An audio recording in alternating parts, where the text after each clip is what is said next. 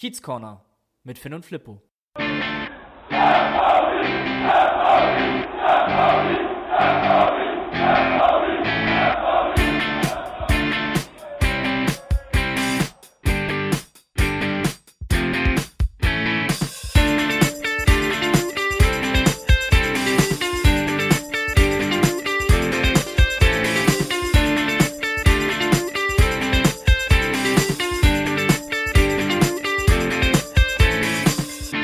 Moin Moin im Kiez Corner und das in einer ganz, ganz besonderen Woche, denn es ist die Derby-Woche. Am Freitag steht das Stadtduell gegen den HSV an und auch wir haben eine kleine Premiere hier heute. Als Überraschung ein Gast mit dabei. Aber erstmal stelle ich euch Finn vor. Moin Finn. Moin Flippo, danke für die schöne Einleitung. Äh, Einleitung. Äh, ja, wir haben heute unseren ersten Gast an der Seite. Es ist eine besondere Folge und äh, wir haben damit ein bisschen in, den, äh, in der Rivalitätsreihe, sage ich mal, uns umgeschaut und haben wir einen echten Experten aus St. Ellingen. Pascal Martin ist heute hier, der äh, mit uns hier die Sendung heute macht. Hi ja, Pascal. Vielen Dank für die Einladung. Ich freue mich hier zu sein. Und ja, habe Lust auf Derby. Genau, mit äh, Pascal werden wir gleich noch ein bisschen über das Spiel reden, über den HSV, äh, wird uns die ein oder andere Einschätzung zu unseren Stadtnachbarn geben, aber ähm, wir fangen, glaube ich, erstmal mit dem zurückliegenden Wochenende an, denn äh, es ist nicht nur ein Derby-Podcast, sondern es ist der Podcast des amtierenden Stadtmeisters, des Derby-Siegers und hoffentlich auch nach Freitagabend noch weiterhin des Derby-Siegers, des FC St. Pauli. Finn, letztes Wochenende 2-2 Auswärtsspiel. Sag mal kurz, wie hast du es gesehen? Ja, bevor ich hier anfange, äh, was zu erzählen, wollte ich noch mal ganz kurz sagen, wir sind hier immer noch unter strengen Corona-Maßnahmen, deswegen wir müssen hier unter Auflagen moderieren, sage ich jetzt mal. Ähm, deswegen verzeiht es uns, wenn man irgendwie Hintergrundgeräusche hört. Ähm, das Fenster ist immer offen, Maske ist immer auf, Sicherheitsabstand ist da. Ich glaube, die Maske ist eher das Problem, was zu verstehen. Richtig. Ähm, aber hat ja auch alles seine Richtigkeit. Ähm, letzte Woche 2 zu 2 in Darmstadt, äh, Last-Minute-Erfolg. Ähm, was ich gesehen habe, waren einfach zwei völlig unterschiedliche Halbzeiten vom FC St. Pauli. Ähm, die erste Halbzeit hat mir total gut gefallen, auch wenn wir dann am Ende durch so einen blöden Elfmeter in Rückstand geraten. Ähm, gefährliche Bälle nach vorne, beweglicher Fußball, handlungsschneller Fußball, dauerhaftes, starkes Pressing, immer wieder ähm, gut über die Außen, immer wieder gespielt, ein starker Salazar in der Mitte. Mal wieder? Mal wieder, der ja auch hervorragend äh, gespielt hat im Spiel davor gegen Nürnberg? Gegen Nürnberg. ähm, wieder ähm, Dreh- und Angelpunkt, sage ich jetzt mal, ähm, in der Mitte, im Mittelfeld vom FC St. Pauli, vorne. In, in Halbzeit 1 jetzt, ne? In Halbzeit 1, aber ja. auch in Halbzeit 2 so der Spieler, der letztendlich auch verdient dann den Elfmeter schießen durfte. Ähm, aber wie gesagt, viele Balleroberungen, gutes Pressing, vorne immer gelauert auf irgendwelche Fehler von Darmstadt ähm, hätte auch das Tor erzielen können. Äh, Zander hatte eine gute Gelegenheit, ähm, ziemlich früh, dann äh, Becker eine sehr gute Gelegenheit, äh, dann ein absolut dämliches Foul von Becker. Äh, was dann zum Elfmeter gegen uns führt, ne? Was zum Elfmeter gegen uns führt. Und dann war der typische gute psychologische Zeitpunkt für Darmstadt da und der hat die Darmstädter dann auch durch die zweite Hälfte, durch die größeren Teile der zweiten Hälfte begleitet. Ähm ja, weil all das, was du eben aufgeführt hast äh, und angeführt hast, war dann in der zweiten Halbzeit beim FC St. Pauli leider nicht mehr so zu sehen, richtig? Null. Also das Spiel völlig aus der Hand gegeben. Ähm, Darmstadt hat nur noch gespielt, war ja bis zum äh, 2 zu 1 kann ich jetzt irgendwie keine wirkliche Torchance nennen. Also Benatelli hätte das 2-1 gemacht. Äh, Darmstadt hätte da auch schon 3-4-0 führen können. Da war ähm, Robin Himmelmann hinten absolut stark, hat uns da irgendwie noch im Spiel gehalten. Es waren jetzt nicht die individuellen, individuellen Fehler, wie es in den letzten Spielen war, äh, wo wir uns ja des Öfteren auch über die äh, Innenverteidiger aufgeregt haben. Daran lag es jetzt nicht. Es war einfach, also mit Darmstadt hat ja auch eine Ich glaube, ich Premiere diese Saison, oder? Dass es mal nicht an der Innenverteidigung lag. Das ist wirklich so. Vielleicht liegt es daran, dass wir ein paar Wechsel hatten. äh, wie gesagt, Jackson Avevor ähm, musste verletzungsbedingt passen. Äh, Knoll und Zander äh, haben gespielt. Ähm, Zierer ist ja auch verletzt raus dann. Zierer ist dann verletzt raus. Spiel. Äh, fand das eigentlich, das haben wir ja letzte Woche auch schon angekündigt oder angesprochen, mit Olsen in der Dreierkette war keine schlechte Idee. Ähm, jetzt ist die Frage, wer ist fit für das morgige Spiel, ob man da vielleicht sogar noch einen Knoll da hinten reinsetzt. Ähm, ja, da können wir, glaube ich, nachher nochmal detaillierter drüber sprechen. Äh, erst einmal ist, glaube ich, festzuhalten, wollen wir gleich auch nochmal in den äh, Kategorien Dösbaddel und Kiezkicker der Woche äh, drüber sprechen, aber hinten raus ist mal wieder geschafft, einen zwei Tore Rückstand noch wieder aufzuholen, beziehungsweise insgesamt einen Rückstand wieder aufzuholen und auch dann spät nochmal die Qualität und Mentalität zu haben, zurückzukommen. Du hast es eben gesagt, äh, Salazar der äh, sich da den Ball geschnappt hat. Ich glaube, es war die 97., 96. Minute, irgendwie sowas. Sehr spät, ja. Sehr, sehr spät durch einen, ja, völlig verdienten Elfmeter. Ich weiß nicht, wie du das siehst, kannst du vielleicht gleich auch noch was zu sagen. Äh, aber das hat ja auch Timo Schulz unter der Woche sehr, sehr gelobt, ähm, weil Salazar gegen Nürnberg sich ja auch schon die Pille genommen hat und dann einfach mit äh, dicken Kochonis äh, zum Elfmeterpunkt gegangen ist und gesagt hat, ich knall das Ding jetzt rein, vollster Überzeugung und das dann ja auch souverän gemacht hat. Jetzt am Wochenende äh, in Darmstadt dann auch wieder. Ich weiß nicht, wie beurteilst du denn die Elfmetersituation? Ganz schwierige Situation. Also vor ein paar Jahren hätte ich gedacht, dass genau so eine Aktion ein Stürmerfaul ist. Also als ich noch aktiv Fußball gespielt habe, war das immer ein Stürmerfaul. Also ich war selber Stürmer. Und jedes Mal, wenn ich da meinen Fuß zwischen hatte, in diesem Fall war es ja Daschner, ähm, und ich von hinten dann getreten wurde oder dem, dem, den Abwehrspieler am Klärungsversuch gehindert habe, war es immer ein Stürmerfaul. Jetzt war es zweimal so in der ersten Bundesliga, ähm, durch meinen Mitbewohner bin ich immer so ein bisschen, der ist Mönchengladbach-Fan, äh, gucke ich immer die ganzen Gladbach-Spiele. Da war es letzte Saison genau die gleiche Aktion äh, gegen Bayer Leverkusen. Da gab es auch Elfmeter für Leverkusen. Also es war genau das, wirklich dasselbe. Ähm, dann nochmal die gleiche Aktion, da hat sich mein Mitbewohner sehr aufgeregt, war es für Gladbach, ähm, gab es keinen Elfmeter. Der Schiedsrichter hat auf Meter, Elfmeter ähm, äh, auf dem Elferpunkt gezeigt, Videoschiedsrichter hat sich eingeschaltet, exakt dieselbe Aktion, äh, hundertprozentige äh, Fehlentscheidung, äh, kein Elfer.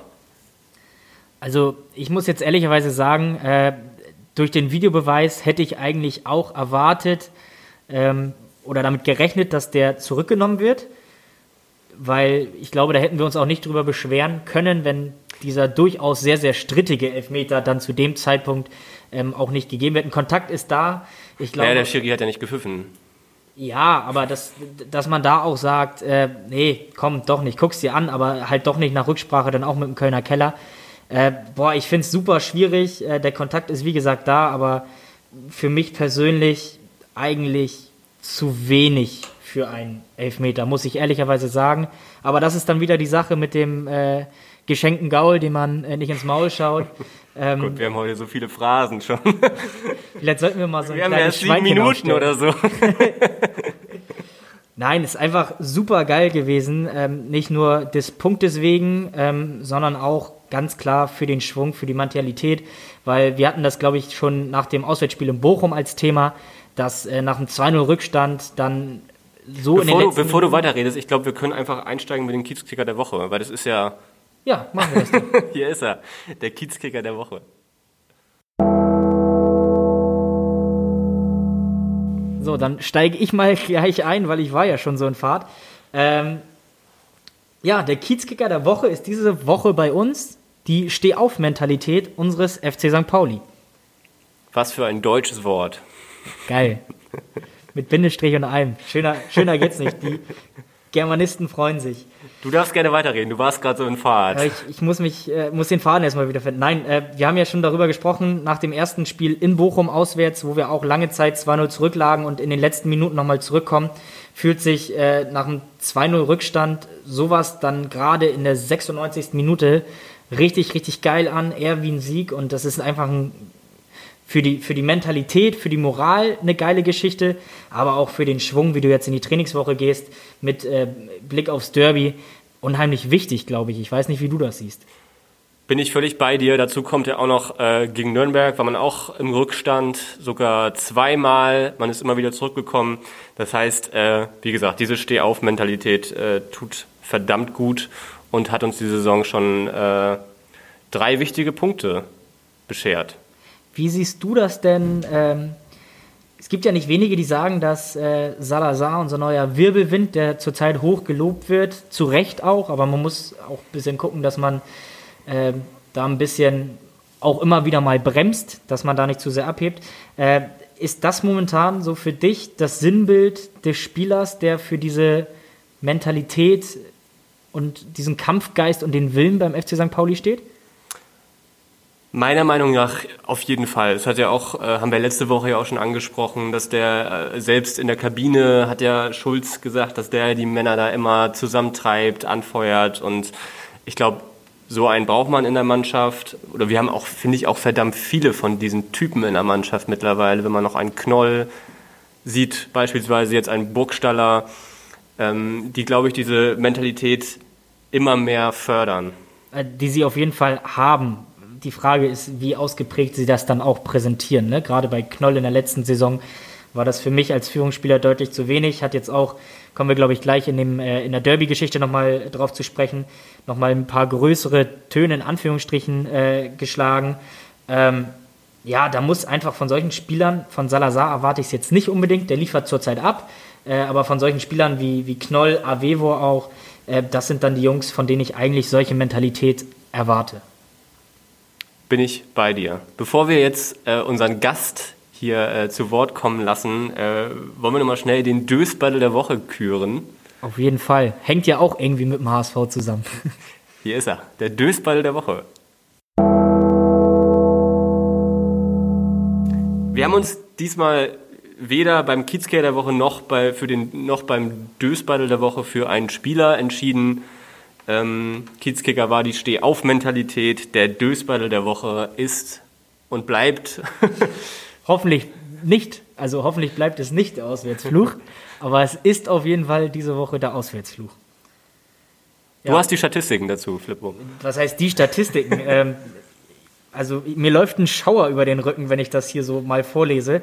Letzter Auswärtssieg außerhalb Hamburgs in der zweiten Bundesliga Anfang März 2019. Ich habe mir nicht versprochen, es war nicht Anfang März 2020, sondern Anfang März 2019. Das ist 19 Monate her. Wahnsinn. Ja, eigentlich unbeschreiblich. Unvorstellbar, dass wir. Alex Meyer in Paderborn. Ja, genau. Ein 1-0-Sieg in Paderborn war es. Ja. Ähm, ich habe es dir gerade schon erzählt. Äh, ich war beim letzten Auswärtssieg außerhalb Hamburgs, also gegen Paderborn, damals äh, in Köln beim Karneval. Äh, nicht nüchtern. Und das gleiche, das gleiche passierte beim letzten Auswärtssieg beim Hamburger Sportverein im Volksparkstadion. Äh, letztes Jahr im Februar 2020. Dieses Jahr, dieses Jahr. Dieses Jahr, ja. Dieses Jahr. Oh Gott, so ja, das, das, das, Jahr ist so lang. Aber irgendwie auch so kurz. Corona zieht's, äh, ja. Ebenfalls in Köln, Karneval, nicht nüchtern geguckt. Und jetzt fällt der 11.11. .11. flach. Ich, ich hatte die Was Ehre, soll man tun? Saufen, was nützt es? ja, ich hatte die Ehre, äh, beim letzten Auswärtssieg, also man muss unterscheiden, Auswärtssieg, der letzte außerhalb Hamburgs, Anfang März 2019. Der letzte Auswärtssieg allerdings im Allgemeinen gefasst war, wie du eben schon gesagt hast, im Februar beim HSV. Aber es war leider nicht richtig auswärts, weil es war ja auch irgendwo in Hamburg. Also deswegen äh, unterscheiden wir das da nochmal. Ich hatte die Ehre, letztes Mal im Stadion äh, mit dabei gewesen sein zu dürfen. Das ist dieses Mal jetzt nicht so. Ähm, ja, wie, wie ist dein Gefühl? Meinst du, wir können das nochmal wiederholen, diese Geschichte aus dem Februar? Ich hoffe es. Also es steht dieses Mal alles unter einem anderen Stern, würde ich sagen. Ähm, Corona-bedingt. ähm, können wir auch gleich mit, mit, mit Pascal äh, drüber reden, über ist man überhaupt im Derby-Fieber momentan? Geht das überhaupt? Sprechen wir, sprechen wir gleich nochmal drüber. Ich wollte noch eine Sache kurz sagen, bevor wir das Thema abschließen. Äh, eine kleine Anmerkung. Es ist eigentlich totaler Wahnsinn, wenn man überlegt, diese Geschichte, letzter Auswärtssieg außerhalb Hamburgs, Anfang März 2019. Das war Anfang der letzten Saison in der Rückrunde. Wenn du dann mal überlegst, dass du letzte Saison die Klasse gehalten hast, trotzdem, auch wenn es knapp war, und wo du jetzt auch diese Saison, gut, wir sind noch nicht weit fortgeschritten, aber wieder stehst, finde ich, ist das schon krass. Ohne Auswärts, richtigen Auswärtserfolg. Ja, spricht dann auch eher für die äh, Heimstärke in den letzten Jahren. Also ich weiß noch so vor, vor drei, vier Jahren, ähm, wo ich auch bei jedem Heimspiel war, aber wir irgendwie als Heimmannschaft immer so auf Platz 16 rumgegurkt sind und dann eine extrem starke Auswärtsmannschaft waren. Ähm, waren auch noch diese ganzen unter Ewald Lien und so. Es war nie die Heimstärke, wie man sich eigentlich am Millantor erhofft. Äh, die ist jetzt, würde ich sagen, seit letztem Jahr immer mehr da. Ähm, hoffentlich dann auch bald wieder vor 29 bis 30.000 Zuschauern. Schauen wir mal, dauert noch ein bisschen. Gut, Auswärtsfluch. Letzter Auswärtssieg außer Hamburgs ewig her. Der nächste Auswärtssieg innerhalb Hamburgs hoffentlich kurz vor der Tür. Ähm, kommen wir zum Tresenthema, oder? Hier ist es, das Tresenthema. Ist diese Woche, wir haben es angedeutet, ganz klar das Stadtduell, das Stadtderby zwischen dem HSV und unserem FC St. Pauli. Ihr habt es mitbekommen, wir haben einen Gast da und wir sagen nochmal ganz herzlich willkommen, Pascal. Moin in die Runde. Moin. Pascal, äh, lass uns mal zu Beginn äh, ein bisschen über den HSV reden, auch wenn das nicht das Hauptthema dieses Podcasts ist. Wir haben uns aber trotzdem dazu entschieden, so ein kleines Derby-Spezial diese Woche zu machen. Ähm, weil wir auch viele HSV-Fans als Hörer haben. Klar, man, man möchte sich ungern outen als St. Pauli-Fan, wenn man HSV ist, verständlich. Äh, Paschi, äh, wir hatten es beim FC St. Pauli diese Saison im Sommer, dass wir einen großen Umbruch haben. Auch beim HSV gab es ja einen kleineren Umbruch im Sommer jetzt nach dem abermals verpassten Aufstieg.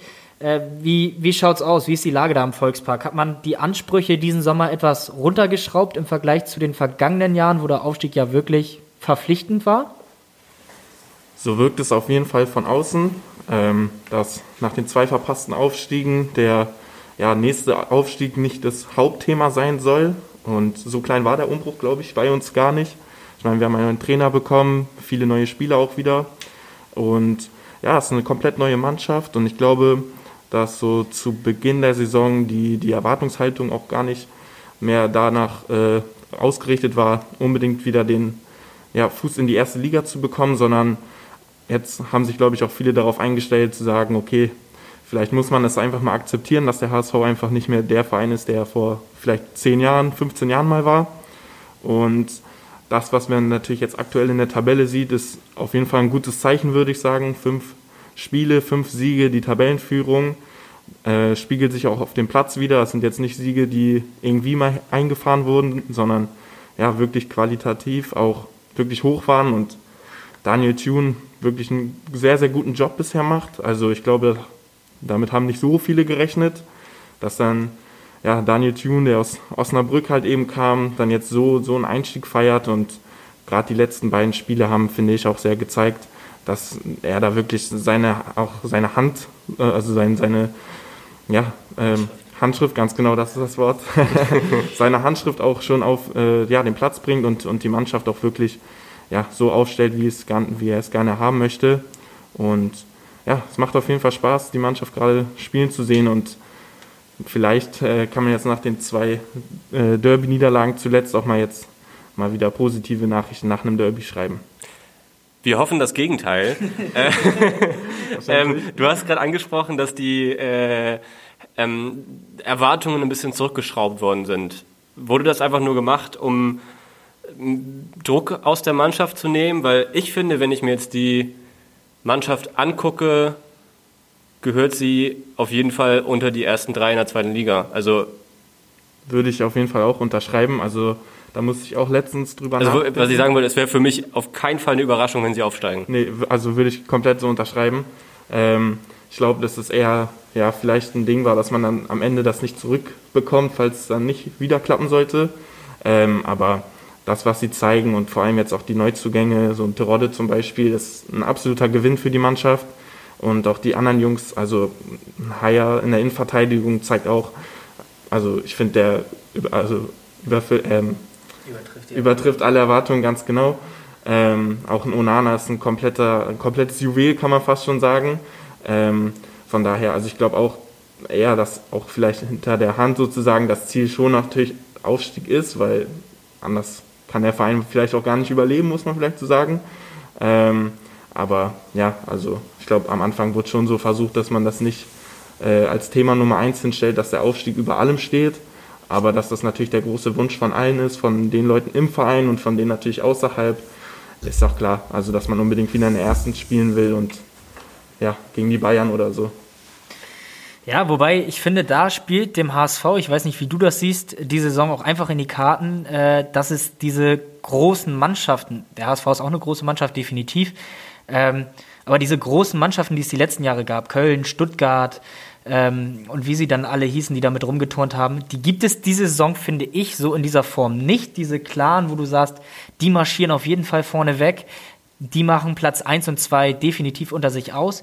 Ähm, weil wenn du guckst, was aus der ersten Liga runtergekommen ist, mit Paderborn und Düsseldorf waren es, glaube ich, ich hoffe, ich erzähle jetzt keinen Quark, ähm, reicht es für den HSV scheinbar Stand jetzt, so wirkt es zumindest, ähm, auch wenn sie sich im Kader qualitativ und in der Breite, für mich, ich weiß nicht, da musst du was zu sagen, aber gefühlt verschlechtert haben, außer im Sturm. Da haben sie mit Terrorde natürlich äh, eine absolute Bombe verpflichtet. Äh, reicht es für den HSV wahrscheinlich diese Saison dann in der Saison, wo eigentlich am wenigsten mit dem Aufstieg gerechnet wird, für den Aufstieg. Wie siehst du das? Könnte man meinen, ja. Also ich glaube, dass die Chancen wirklich nicht schlecht stehen. Ich meine, du sagst es, die Konkurrenz ist eben nicht mehr so stark wie in den Vorjahren. Äh, Stuttgart und Köln zum Beispiel eben halt nicht mehr unten in der Liga.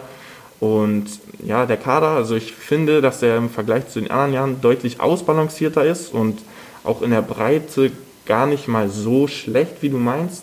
Ähm, weil man eben gerade im Mittelfeld auf jeden Fall eine brutale Gewalt hat, würde ich sagen. Also was da alles, was man da alles aufstellen kann und Daniel Thune zeigt es auch, wie er das umsetzen möchte. Und Sonny Kittel kann zum Beispiel auf dem Flügel äh, spielen und im Zentrum.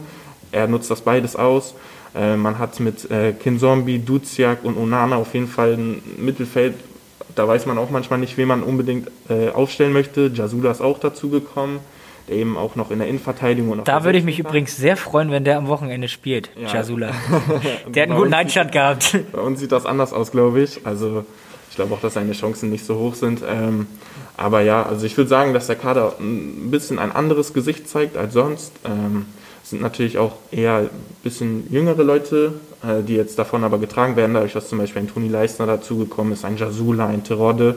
Ähm, also ich glaube, die einzige große Schwachstelle ist vielleicht eher die Flügelposition. Wenn da mal wirklich wer ausfällt, ähm, dann wird es ein bisschen eng, gerade was so die Torgefahr ähm, betrifft. Weil jetzt hat man zum Beispiel einen Manuel Winsheimer, der auch einen Riesensprung gemacht hat, was seine Leistung angeht. Der ist, ich würde sagen, richtig unberechenbar. Also das könnte einer sein, der vielleicht ein Derby auch entscheiden könnte, einfach weil er, man kann ihn nicht richtig einschätzen. Er ist kein richtiger Stürmer momentan, auch kein richtiger Rechtsflügel, sondern hat so eine Halbraumposition und von der strahlt er halt einfach sehr, sehr viel Gefahr aus, versucht die ähm, ja, Pässe ins Zentrum auf Terodde zu finden und deswegen, ich glaube, er könnte zum Beispiel einer sein, der den Unterschied macht. Und sonst hat man halt ähm, gerade auch auf den Außenverteidigerpositionen zum Beispiel einen Wagnumann, der halt eben links und rechts spielen kann, aber auch in der Offensive links und rechts. Also die Spieler sind sehr, sehr variabel einsetzbar. Ähm, das zieht sich eigentlich, glaube ich, durch den ganzen Kader und das ist auch etwas, was Tune momentan auch auszeichnet, dadurch, dass er eben die Qualität der ganzen Spieler und einfach diese Vielseitigkeit ähm, dieser Spieler auch komplett ausnutzt. Also ein Haier hat zum Beispiel letztens auf der 6 gespielt, ein Hand ist auch gar nicht mehr so ein richtiger Zehner bei uns, sondern spielt auch 6, 8, so ein Mittelding. Onana kannst du auch immer alles verschieben. Wagnumann schon auch thematisiert, eben, der kann alles links, rechts, vorne, hinten spielen. Kittel auch sehr vielseitig. Also da hat man einfach eine, eine unglaubliche ja, Breite schon, würde ich sagen. Und dann hat man natürlich noch den Vorteil, dass man äh, einen Simon Terodde als Schlüssel weiterhin vorne drin hat, der momentan ja relativ viel auch trifft. Äh, das heißt, das Geld, was man für ihn ausgibt, zurückzahlt mit Toren. Also Geld scheint wohl doch irgendwo Tore zu schießen. In dem Fall äh, schon. Und auch äh, Marvin Knoll vom FC St. Pauli hat es ja gesagt, das ist ja wirklich irre, wie der seit Jahren die zweite Liga, wenn er da auftaucht, äh, zerbombt. Das könnte natürlich für euch, wir hoffen es nicht, aber für euch äh, dann auch ein Schlüssel sein, nicht nur im Derby, sondern auch über die gesamte Saison. Du hast eben viel äh, auch über das Personal gesprochen. Äh, in den letzten Tagen und Wochen war ja auch ein bisschen das Verletzungspech, zumindest angeschlagen im Volkspark. Wie, wie sieht das jetzt für einen Freitag aus, fürs Derby? Ähm, auf jeden Fall ganz gut. Also Daniel Thune hat auch auf der Pressekonferenz schon mal einen aktuellen Stand gegeben. Es war ja so, dass äh, Onana sich, glaube ich, im, äh, ja, im Training zu Beginn der Woche ist er irgendwie umgeknickt und ähm, musste dann ein wenig pausieren. Ähm, ist jetzt aber wieder zurück und sollte wahrscheinlich auch für die Startelf eine Option wieder werden. Ähm, bei Duzak ist es so, dass er gegen Fürth sich, glaube ich, die Schulter ausgekugelt hat. Ähm, und da es auch noch ein bisschen unklar war, ähm, und ich glaube, er ist jetzt ja, wieder zurück im Mannschaftstraining, aber noch, glaube ich, nicht bei ganz 100 Prozent. Ähm, sollte wahrscheinlich dann einer werden, der, der vielleicht dann zum Ende des Spiels nochmal die Impulse setzen kann, von der Bank aus dann.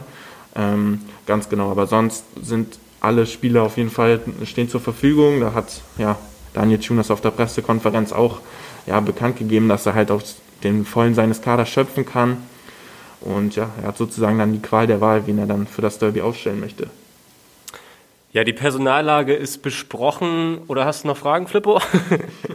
Ja, also eine Frage habe ich noch. Ist es irgendwie möglich, dass wir Van Drongelen noch fit bekommen? Weil also der war die letzten Derbys echt ein Erfolgsgarant für uns. Ja, du sagst es, aber ich glaube, bei ihm wird es sehr, sehr eng.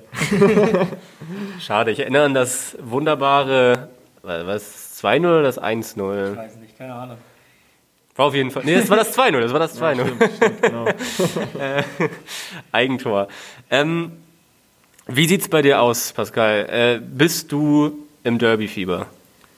Ist eine sehr, sehr gute Frage. Ähm, nach den zwei Derby-Niederlagen zuletzt sozusagen habe ich eigentlich nicht so viel Freude auf ein Derby, muss ich sagen. Ähm, wir wissen auch, dass eigentlich ein Derby eher ein Spiel ist, was der St. Pauli, FC St. Pauli halt schon eher für sich entscheidet. Ähm, ihr habt es ja vorhin selbst gesagt, diese Mentalität im Kader, die ist auf jeden Fall gegeben. Wobei ich sagen muss, dass die auch schon jetzt im Kader auch beim HSV ist. Also ein Onana zum Beispiel strahlt das komplett aus, man hat einen Leibold, natürlich ein Terodde, auch ein Sturm, der ein richtiger Brecher ist. Ähm, von daher, also ich glaube, diesen Mentalitätscheck, der könnte ziemlich ausgeglichen sein in diesem Jahr. Ähm, und ja, also dadurch, dass halt eben der HSV in den letzten Jahren nicht so viele äh, positive Nachrichten ja, hervorgebracht hat, ist es eigentlich, also bin ich da, würde ich sagen, ein bisschen abgestumpft, was so den Anpfiff oder also vor einem vor allem Spiel betrifft, meine Freude, mein Hype sozusagen.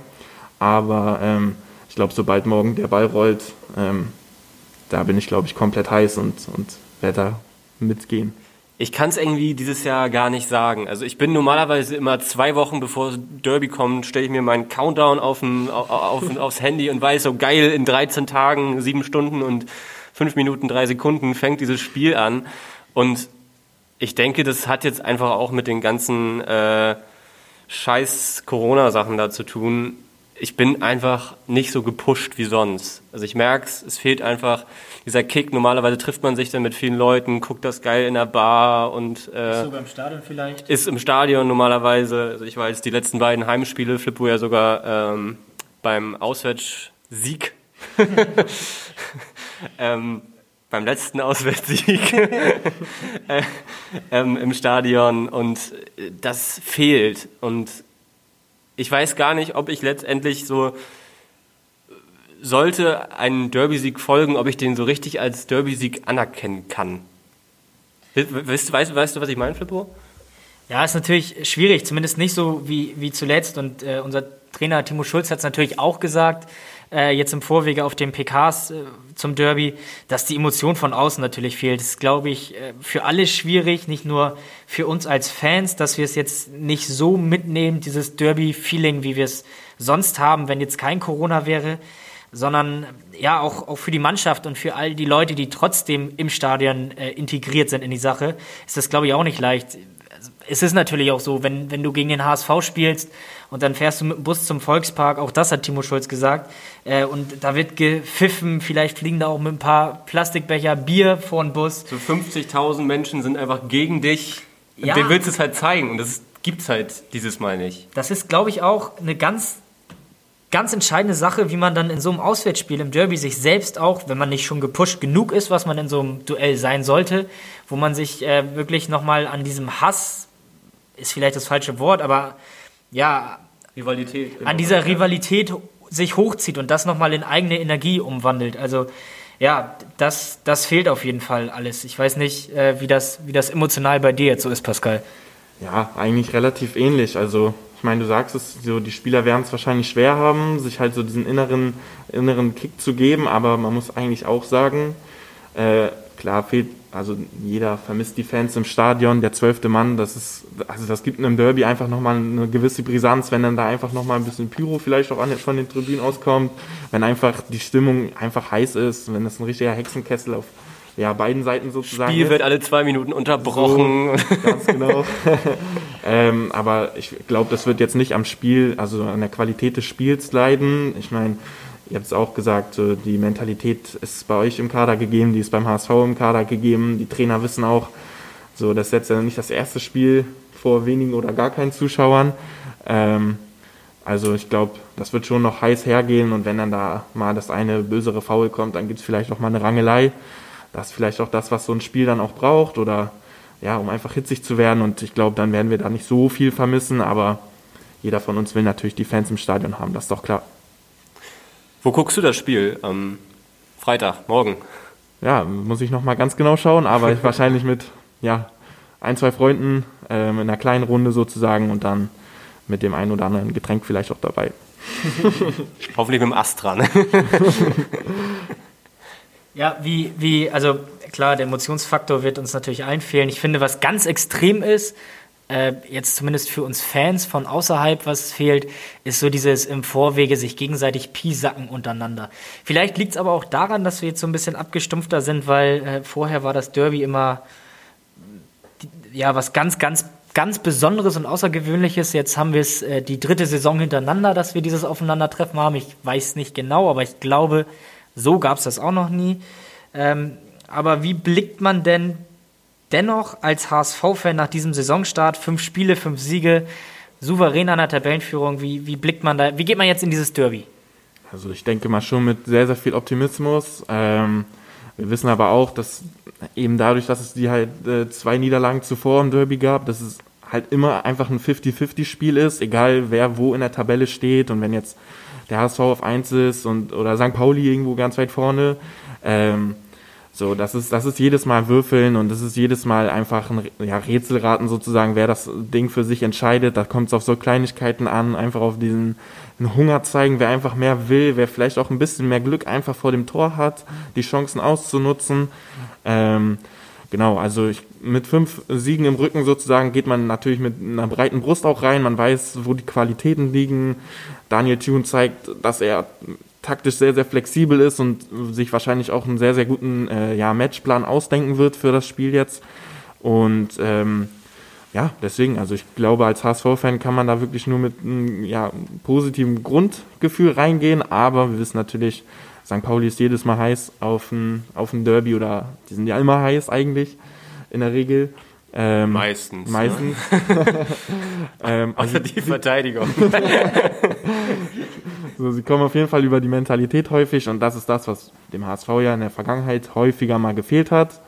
Und vielleicht ist es dann in diesem Jahr anders. Meinst du, der HSV wird es aufstellungstechnisch oder formationstechnisch oder taktisch anders angehen?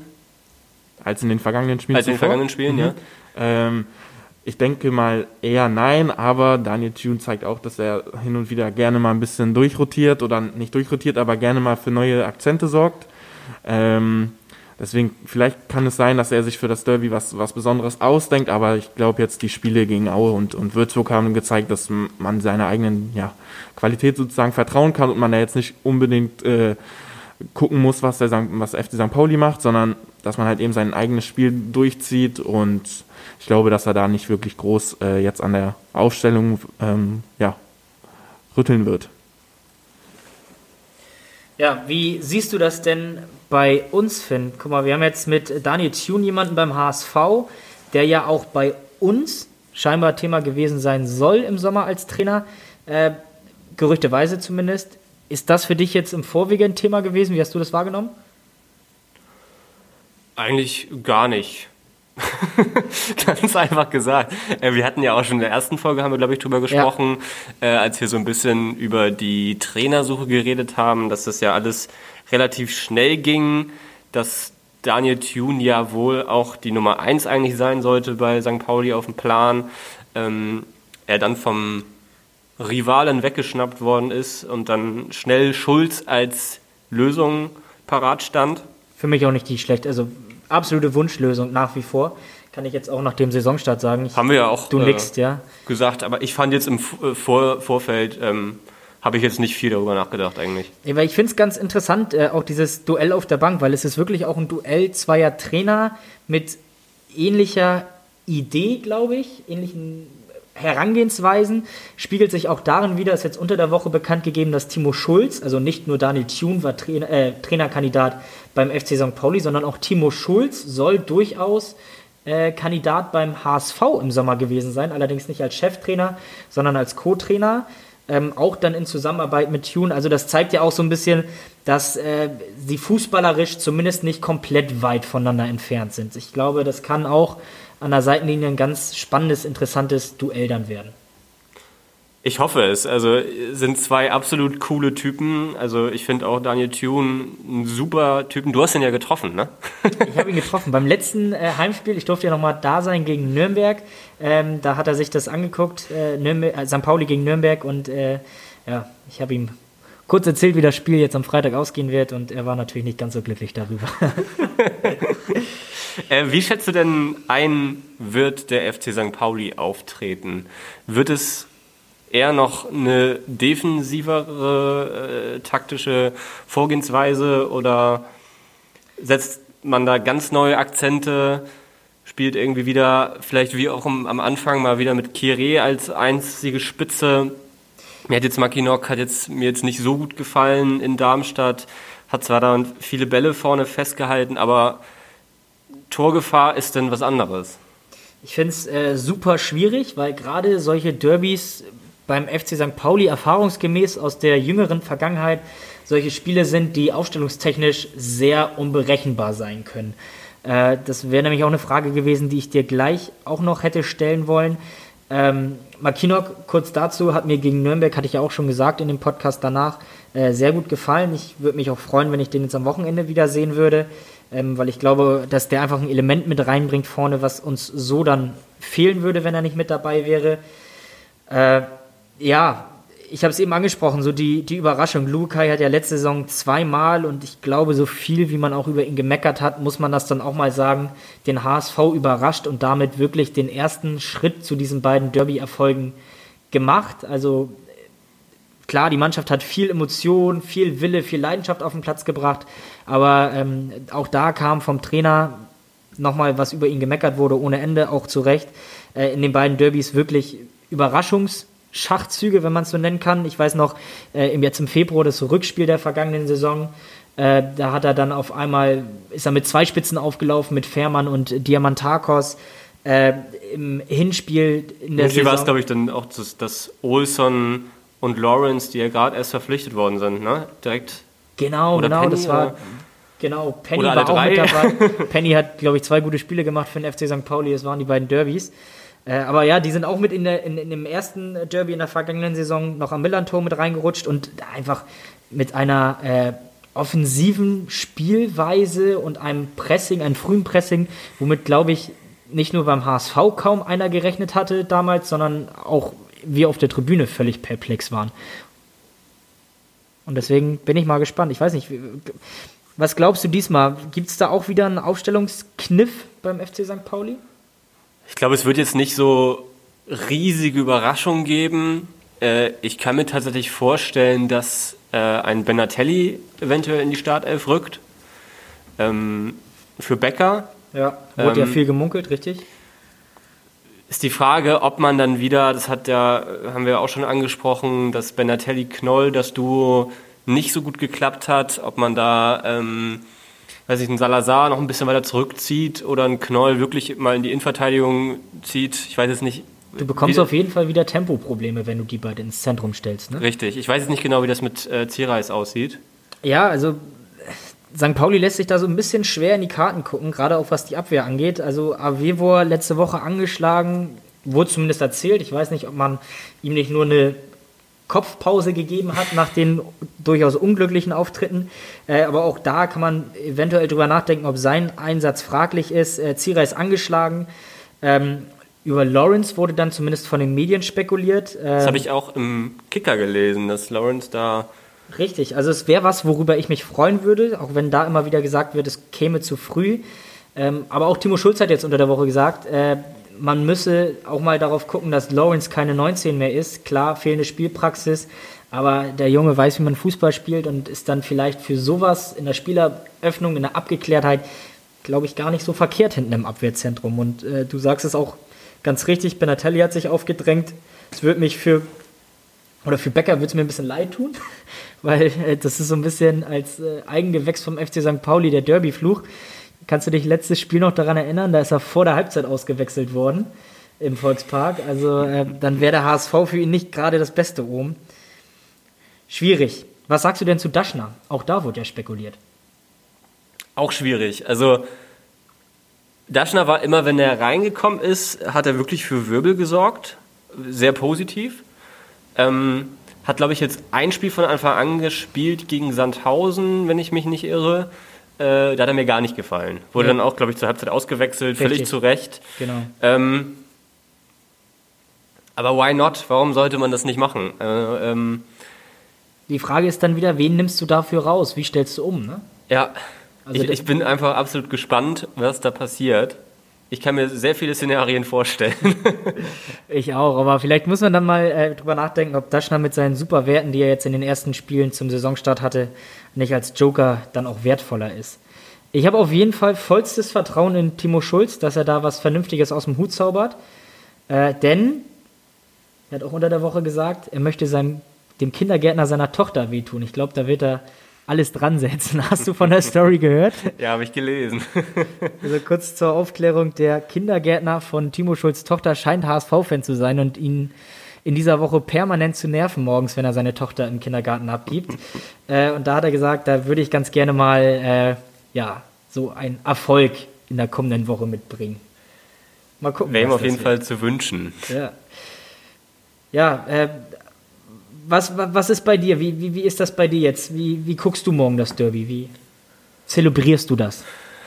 Gute Frage. Also ist alles noch nicht so offen oder es ist alles noch offen. ähm, wahrscheinlich entspannt auf dem Sofa zu Hause mit meinem Papa oder irgendwie sowas. Glaube ich, werde ich. Also werde mit dem ich verfolge ich sowieso eigentlich jedes St. Pauli-Spiel. Wollen wir noch mal kurz äh, in die Statistiken einsteigen? Ich habe hier nämlich so das ein oder andere noch mal vorbereitet, denn der Volkspark ist für uns ein richtig gutes Pflaster. Nicht nur zuletzt äh, in den vergangenen naheliegenden Spielen, sondern wir haben zuletzt, wei weißt du, wann wir zuletzt im Volkspark verloren haben? So gefragt. irgendwie 2001, 2002 oder sowas. War das nicht irgendwie so ein 4-0 oder sowas? Not bad. Also es, die letzte Niederlage im Volkspark war in der Bundesliga in der Saison 2001-2002 am 2. Dezember 2001. Wir lagen zur Halbzeit 3-0 zurück, haben aber nur in Anführungsstrichen 4-3 verloren. Ah, okay, Aber ja. gar nicht so Ich habe nämlich letztens, ich habe das dicke Bundesliga-Buch von der Bild von 2001, 2002 und das habe ich letztens rausgekramt. Und da stand es drin. Da ist äh, Dortmund Meister geworden und das war ja auch eine, das war ja die, die Weltpokalsieger, Besieger-Saison. Ja. Ähm, leider als 18. fatal abgestiegen, aber äh, ja. deswegen hatte ich das gerade so ein bisschen auf dem Schirm. ja, also insgesamt äh, kann man zu dem Spiel oder zu dem Duell, glaube ich, sagen, gibt es deutlich mehr HSV-Siege Ähm, aber gerade in der jüngeren Vergangenheit sieht es für uns gar nicht so schlecht aus. Nimmt man mal einfach nur die zweite Bundesliga, äh, die Duelle da, das war, waren die letzten zwei Saisons, also die letzten vier Duelle. Eine Niederlage, über die möchten wir nicht sprechen bei uns am Millantor, die war ziemlich eindeutig.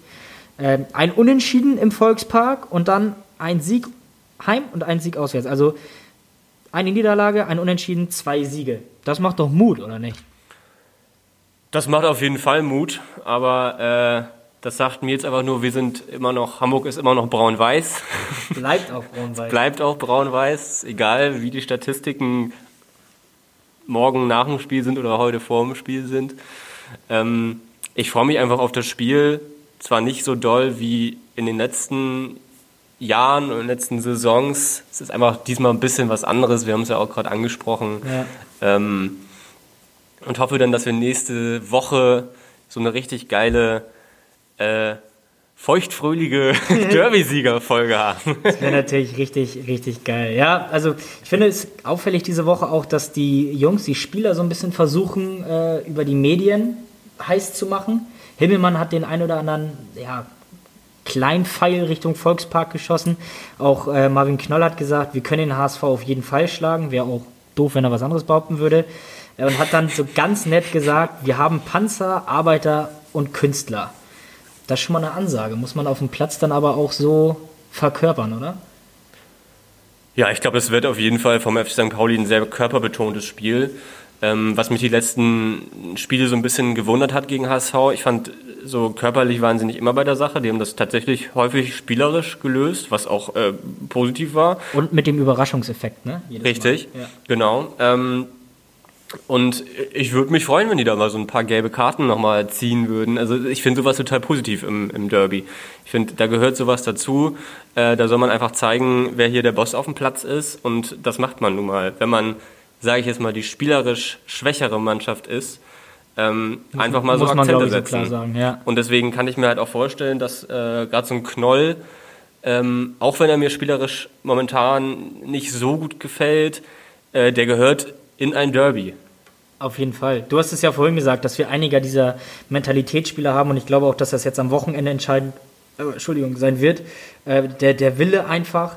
Ähm, mal gucken, was, was Timo Schulz sich da einfallen lässt. Äh, Holger Stanislawski hat ja damals bei dem legendären 1 zu 0 Auswärtserfolg in der Bundesliga durch, äh, durch ähm, Asamoah äh, ja, überraschenderweise Piquet ins Tor gestellt. Äh, also mal Mal gucken, wer bei uns jetzt am Freitag im Tor steht. Ähm, aber ich glaube eigentlich, dass Timo Schulz die Jungs da gut einstellt mit seinem, mit seinem Trainerteam. Timo Schulz hat übrigens nie ein Derby gegen den HSV auf dem Platz bestritten. Wusstest du das? War dir das nee, so? wusste ich nicht. Ich kann mir vorstellen, dass er aber bestimmt gegen HSV Amateure mal gespielt hat in der dritten Liga. Kann das sein? Da kennt sich einer aus. Ja, in der Regionalliga das ein oder andere Mal gegen, gegen den HSV 2. Aber sonst äh, in der Bundesliga-Saison, die ich eben auch ansprach, ähm, 2011, da saß er beide Male auf der Bank, beziehungsweise bei dem Auswärtssieg äh, war er noch nicht mal im Kader. Aber er hat natürlich das Gefühl von damals, kennt er, er weiß, wie das vorher im Training war. Er ist trotzdem Derby-Sieger. Eben, klar. Und dann gibt es noch eine ganz lustige Geschichte zum Abschluss vielleicht. Ähm, es gab Fotos diese Woche, die rausgekramt wurden, die Timo Schulz im HSV-Trikot gezeigt haben. Hast du die auch gesehen? Die habe ich überhaupt nicht gesehen. Ich habe das irgendwie ja, wurden, untergegangen. Wurden ausgekramt. Ich war ein bisschen verwundert und habe es mir dann ein bisschen nachgeforscht. Es ist tatsächlich so, dass äh, wir damals, als wir in die, in die erste Bundesliga als FC St. Pauli aufgestiegen waren, die Jungs aus Gag, also die Spieler, Trikots ah. der kommenden Gegner angezogen haben. Ich kann mich erinnern. Und ich weiß nicht, was äh, Timo Schulz verbrochen hat, welche Wette er verloren hat, äh, wie viel Tunnler er im Training hat. Das war doch so direkt hat. nach dem sogar im Stadion war auf das dem Platz, ne? Ja, auf, auf dem Platz, Platz, ja. genau. Ich erinnere mich. Wie gesagt, ich weiß nicht, was er da verbrochen hat, aber er hatte auf jeden Fall äh, das Pech, das HSV-Trikot tragen zu müssen. Das ist auch eine ganz lustige Story eigentlich. Wird wahrscheinlich jetzt groß von der Bild betitelt. Schulz, HSV-Fan, äh, Derby, Rivale, äh, Spitzel. Irgendwas, irgendwas V-Mann des HSVs aufgetaucht. ja, ich glaube, wir haben auch eine gute Zeit jetzt hingelegt hier. Rekord, glaube ich. Hat ne? wieder Spaß gemacht. Äh, danke an dir, Pascal. An dich, Pascal. Gerne doch, hat Spaß gemacht. Ähm, wollen, wir noch, wollen, wir noch, Tipps abgeben? Oh. Ja, komm. lassen wir den HSVer anfangen. Dann, wenn ich schon hier als HSV-Fan bin, dann gehe ich natürlich auch mit einem Siegertipp raus, also ähm, ein rassiges 3 zu 2. Guck mich jetzt nicht so an. du weißt, ich hasse es zu tippen. Äh, Gefühl, komm, aus dem Bauch raus. mein Gefühl ist nicht so gut, aber äh, wird ein 2 zu 1 vom FC St. Pauli. Da gehe ich mit. Wir bleiben auf jeden Fall Derby-Sieger, egal ob äh, mit einem Unentschieden, was ich mir vorstellen kann, aber meine Vermutung ist, dass Terrode nach drei Minuten das 1-0 macht. Und Salah Danach mit Rot vom Platz fliegt, genau wie Leistner, der von Anfang an spielen wird. und dann äh, Und dann legt äh, Jasula in der 94. Minute den Mackinock- wieder genesenen Van Drongelen auf, der das, das Ding in den eigenen Winkel pfeffert. Salazar trifft auf jeden Fall zum 2-1. So, Punkt. 96. So. Spaß beiseite, wir freuen uns auf morgen, wir freuen uns äh, auch auf nächste Woche. Und die äh, amtierenden Derby-Sieger und hoffentlich auch nächste Woche weiterhin bestehenden Derby-Sieger vom FC St. Pauli sagen hiermit Tschüss. Ciao. Ciao.